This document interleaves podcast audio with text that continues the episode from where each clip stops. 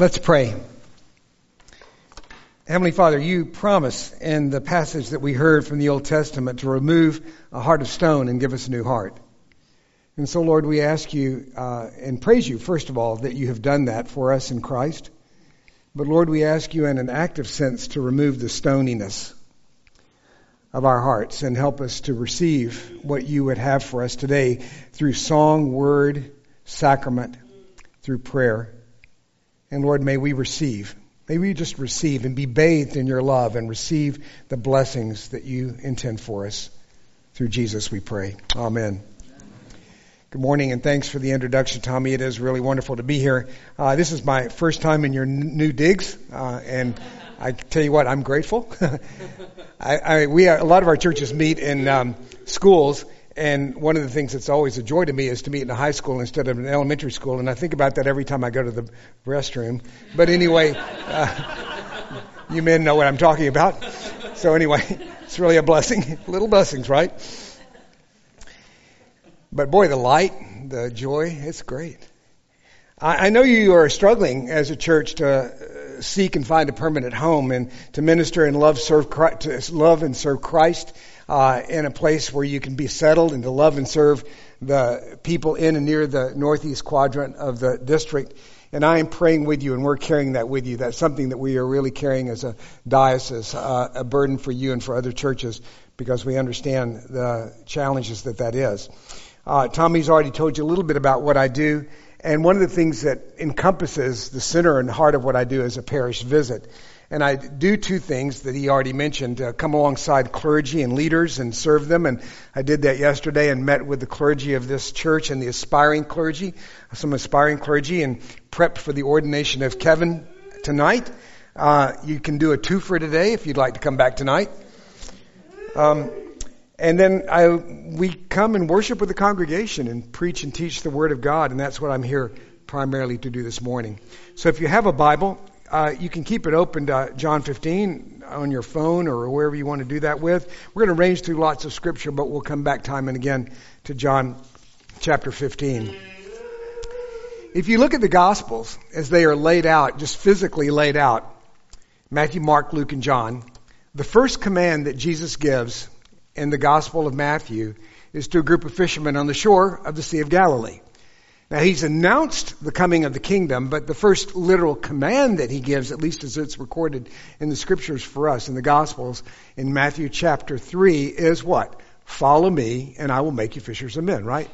And you scroll forward from Matthew, Mark, Luke, and John, and you get to the end of the book of John in chapter 21, and the very last command that Jesus gives in the Gospels is follow me.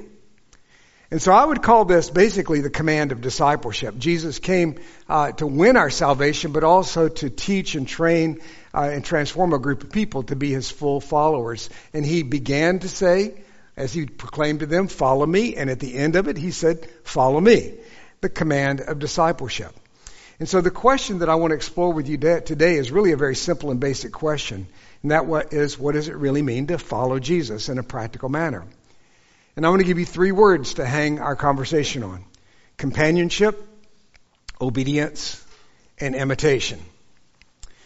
So the first thing that we can talk about is being, in terms of being a follower of Jesus, is it simply means being with Jesus, seeking to be close to Him, familiarity, friendship. You noticed in the 15th chapter of John, multiple times he talked to them as friends, and he said, No longer do I call you servants, but I call you friends. And so you might think in terms of intimate friendship, or the term I use is companionship.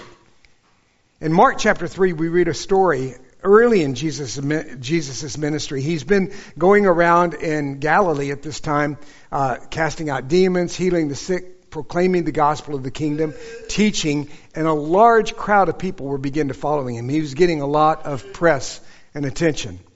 And in verse 13 of Mark chapter 3, we read this. And he went up on the mountain and called to him those whom he desired. Interesting point. He had a very keen interest in these individuals, very personal interest in these individuals. And they came to him. And he appointed twelve, whom he also named the apostles, so that they might be with him.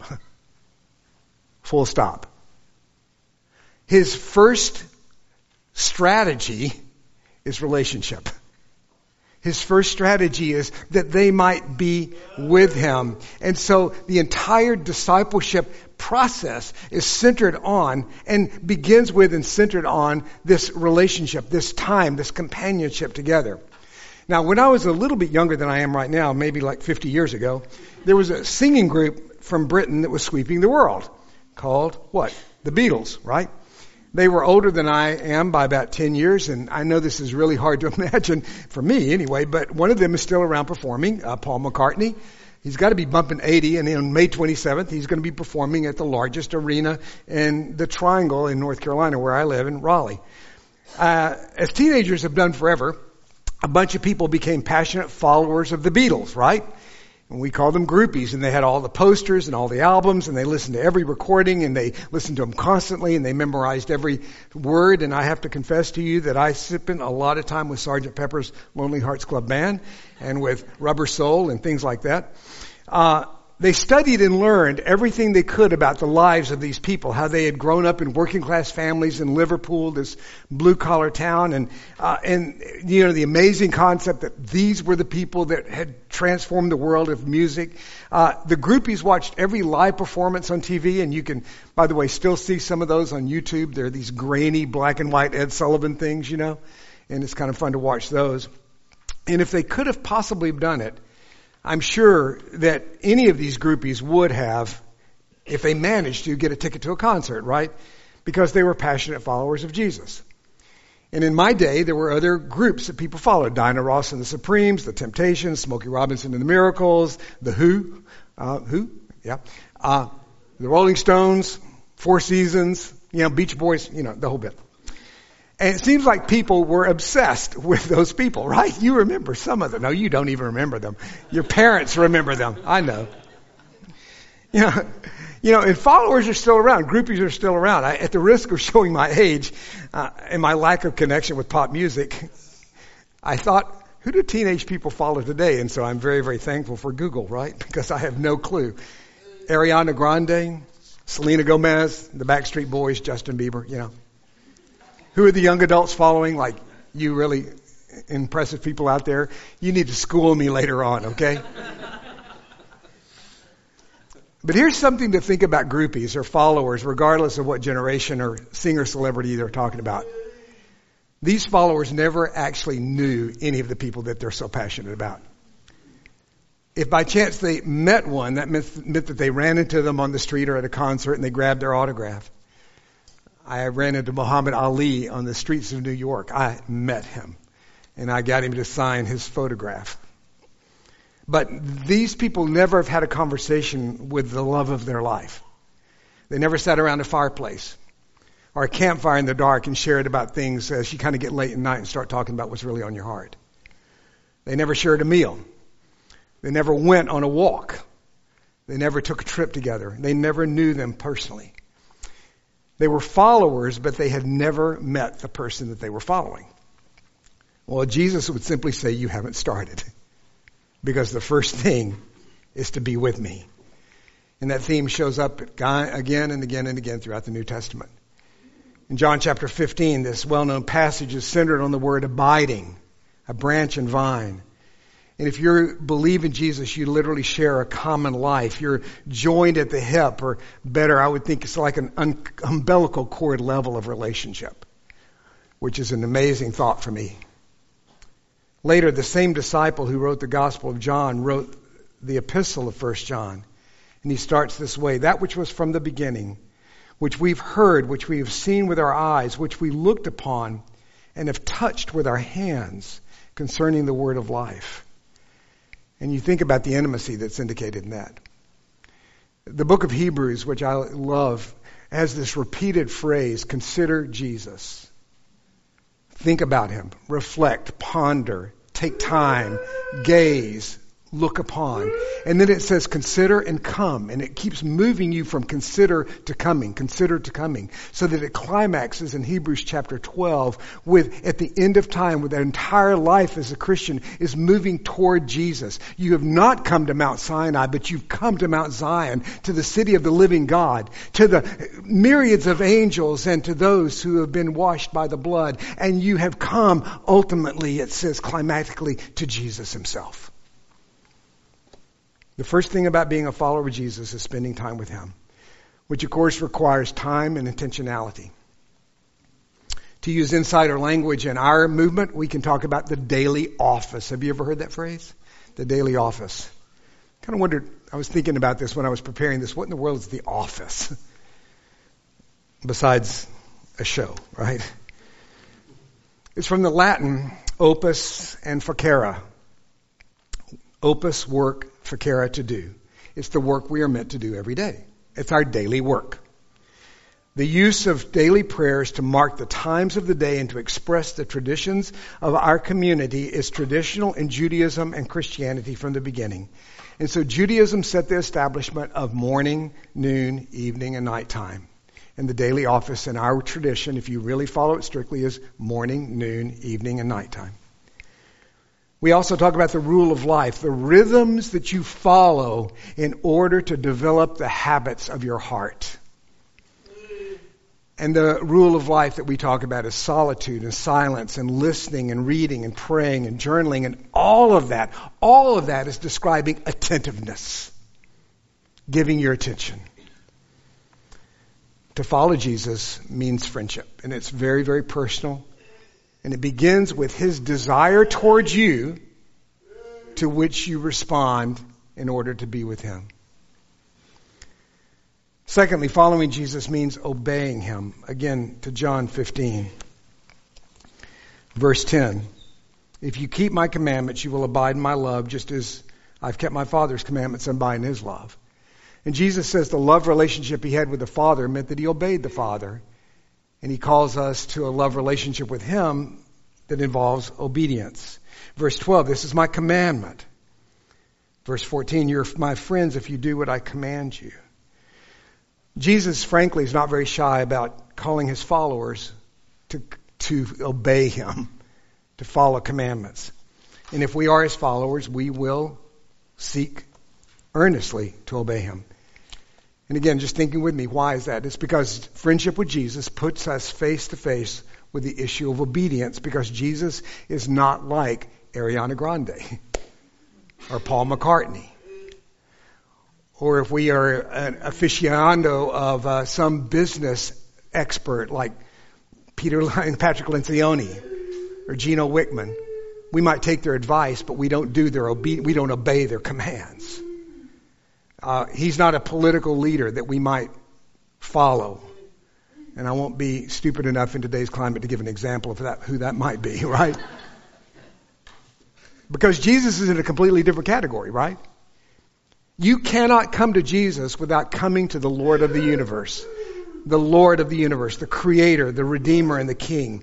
And He has an authority within Himself and within His being that is self is self-evident to anyone truly opening to listen to Him. And I mean that sincerely. If we are truly open to listening to Him, the authority that He has within Himself becomes self-evident to us. Let me give an example.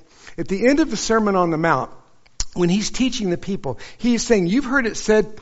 Blah, blah, blah, blah, but I say to you.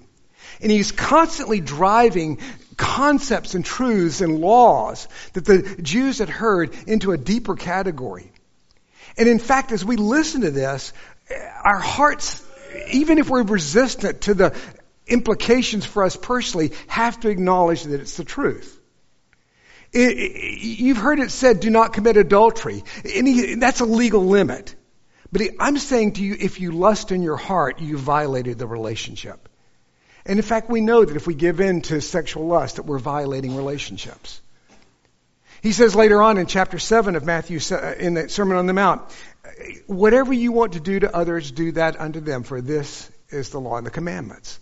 And I was literally thinking about this last night before I kind of thought it worked into my sermon, because I was thinking about what somebody was thinking of me.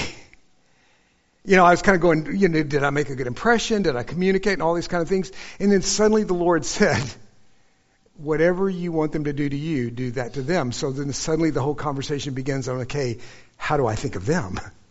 And how do I regard them? And how do I respect them? And in fact, I realized when that, when, when, when that sort of sunk into my soul, that Jesus had turned the entire thing around into truth, into reality that pushes deeper into my life. So we listen to the Sermon on the Mount, we hear his teaching, and there's something that just starts to sink into us. At the end of the Sermon on the Mount, the people said they were amazed at his teaching because he was teaching them as one who had what? Authority, and not as their scribes. Jesus has the authority to teach us and to command us and to tell us what to do. And this relationship with Jesus that we emphasized in the first part is all wrapped up with obedience. And in fact, it deepens through obedience. John chapter 14.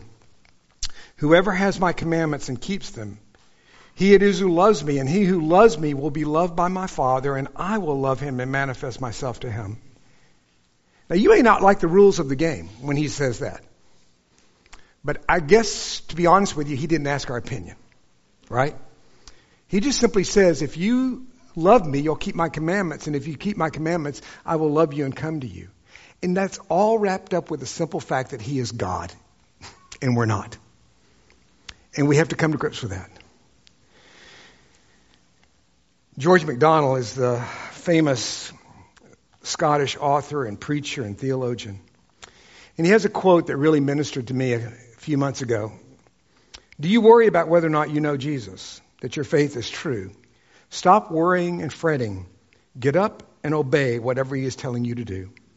If there's nothing in your day which you do simply because He says to do it, or that you do not do simply because He forbids it, then you are not following Him. If you ask, Am I a follower of Jesus in truth? I reply, If you follow, then obey, and you follow. And that really helped me because it just translates this whole conversation into something quite practical. Companionship, obedience, imitation. The third element of being a follower of Jesus is imitating him, which is doing what he says and looking at him carefully enough to see him and imitate him. Now, I want, I want you to hang on with me here because what I'm saying here is, I want to be very clear, it's a step beyond obedience. And in fact, it's the step where we need to go. Friendship faces us with the reality that we are friends with the Lord of the universe, and therefore He has the right to give us the boundaries of our behavior, to set the directions of the ethics and morals that define our lives in a way that is appropriate to being friends with the Lord of the universe. But that's only the beginning. That's sort of the initial boundaries. Because it goes much, much further than that. The commands of God were never meant to cover every contingency in life. But obedience, the boundaries cannot possibly encompass everything we'll face. And even from the beginning of the introduction of the ethical and moral law and the religious law to the people of Israel, God says, but let me summarize it for you. And we've already said it today. Let me put it all together for you. You shall what? Love the Lord your God with all your heart, soul, mind, and strength, and you shall love your neighbor as yourself. And my position to you today, my proposition to you today, is that imitation, the imitation of Christ, the imitation of Jesus, is going beyond all legal limits of obedience into a life of true love, because that is the life of Jesus. Let me give you an example. It really gets my attention. One of my favorite stories in the Gospels is in Mark chapter 2. Again, early in Jesus' ministry, a leper comes to him and falls on his knees and says, If you are willing, you can make me clean. And you're familiar with the condition of a leper, right? That when a person was diagnosed with leprosy, they were immediately cast out of their home and out of their community. So the moment you were diagnosed as a leper, that was the last time you ever held your wife in your arms or ever held your child in your lap. You were pushed into a place where the only other people around you were unclean. You walked through the streets, covering your head, yelling, unclean, unclean, unclean. People would throw rocks at you and tell you in because they wanted distance from you. And so this leper comes to Jesus And he falls on his knees and he says, If you're willing, you can make me clean. And the text reads this And moved with compassion, love, Jesus reached out and touched him. How long had it been since anybody who was whole and clean and pure and right had touched him? Well, since the day he was diagnosed. And Jesus touched him. Now, what am I trying to give you in this story? Well, within our churches, issues of justice and mercy and compassion have a lot of currency, right? And that's good and that's true and right. And we think about what does it mean to be people of justice and people of compassion and people of mercy. And there are a lot of things that we can do that are right and good. But I think we need to ask ourselves a deeper question, and that is, what does Jesus do with the people that he is extending justice toward? And what does he do with the people that he is extending mercy and compassion toward? And I'm not criticizing anything I'm about to list for you because I do these things, you know, when I'm, I think, really tuned in. But it's more than sending money. You know, it's more than writing letters. It's more than a vote. It's more than giving out water bottles and snacks at, to the people on the street. It, it, all of that's good.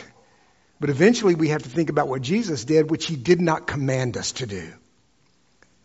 In other words, he did not ever say to us, reach out and touch a leper. And yet that's what he did.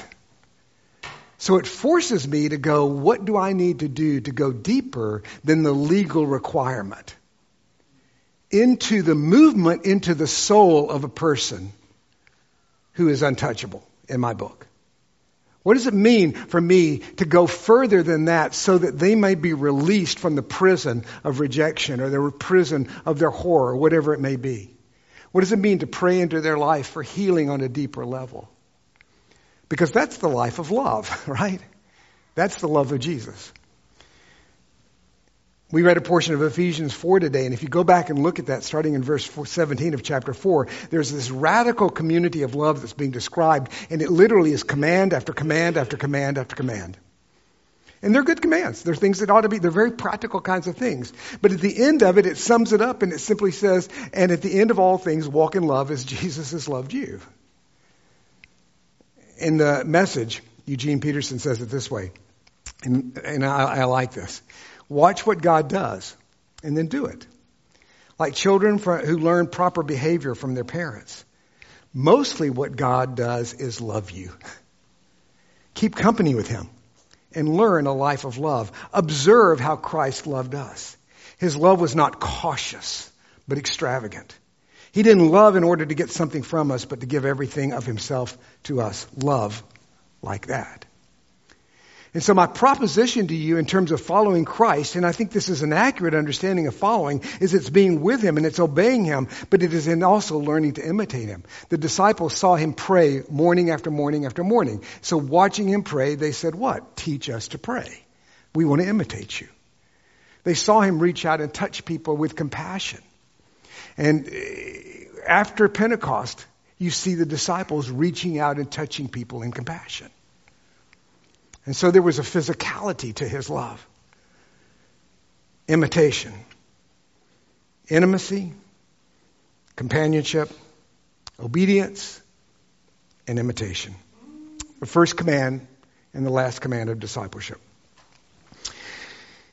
And then, to round it out, there's one more piece of good news for the day.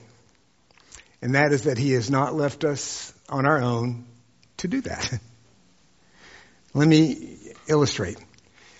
The disciples that he gathered to himself in Mark chapter 3, those 12 people plus a lot of others, heard everything that I said to you today. They heard him say these things directly. They saw these things. They heard the commands. They were pointing, you know, all the things that I'm pointing out to you, they were, it was firsthand real to them. Uh, how did they do with following him on earth? Well, basically terribly. you know, terribly. They didn't understand. They kept stumbling their toes. They had opportunities to minister, to do good works, and they backfired. Why can't we throw this demon out? You know what I mean?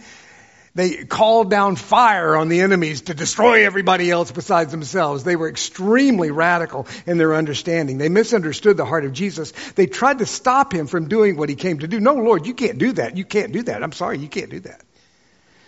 Uh, he asked them directly in the Garden of Gethsemane, just come, guys, hang out with me. I'm, would you just pray with me? And they fell asleep. At his arrest, Peter, his closest friend, betrayed him. At his crucifixion, everybody deserted him except the youngest. In other words, they could not manage to be his followers. But you know where I'm headed with this because something happened 50 days after the resurrection, right? Pentecost, and he poured out his spirit, and that changed everything. So once we get on the other side of Pentecost, there is a transformation into a new life and a new intimacy and a new experience of the presence and the love of God and a new power and a new confidence and a new effectiveness. And he says that all along, by the way, in John 14, 15, and 16. I'm going to send the Holy Spirit to you so that you'll remember what I say. But that scrolls forward to me in my mind to one of the most incredible chapters in all the Word of God, which is Romans chapter 8, where it says that the secret of living this life is the presence and the power and the companionship of the Holy Spirit. And the constant walking in the Spirit and walking with the Spirit and the reliance on the Spirit. And I don't think that's a very sophisticated thing. There's no magic to that. That just simply means help me every moment I can think about it. Turn every stress point of my obedience or my intimacy or my friendship or my imitation into a point of prayer. Let me say that again. Every point of stress where your inner brow furrows at the face and the thought of your Christian life, turn that into prayer. And ask the Spirit of God to do for you what you cannot do in your own strength. And then continue to walk. Continue to walk. And in Romans chapter 8, I think very climactically it says that ultimately that what we have received is the spirit of adoption. The spirit that guarantees that God looks at us and says, You are my beloved daughter with whom I'm well pleased. Or you my beloved son with whom I'm well pleased. And so where it all begins, by the way, is he called to them those whom he desired. it begins with his love. It begins with his love that begins toward us, calls us to himself, and ends with our imitation of Christ, which is a life of love that goes beyond obedience, includes it, but certainly goes beyond it in our friendship and our following of him. Please pray with me.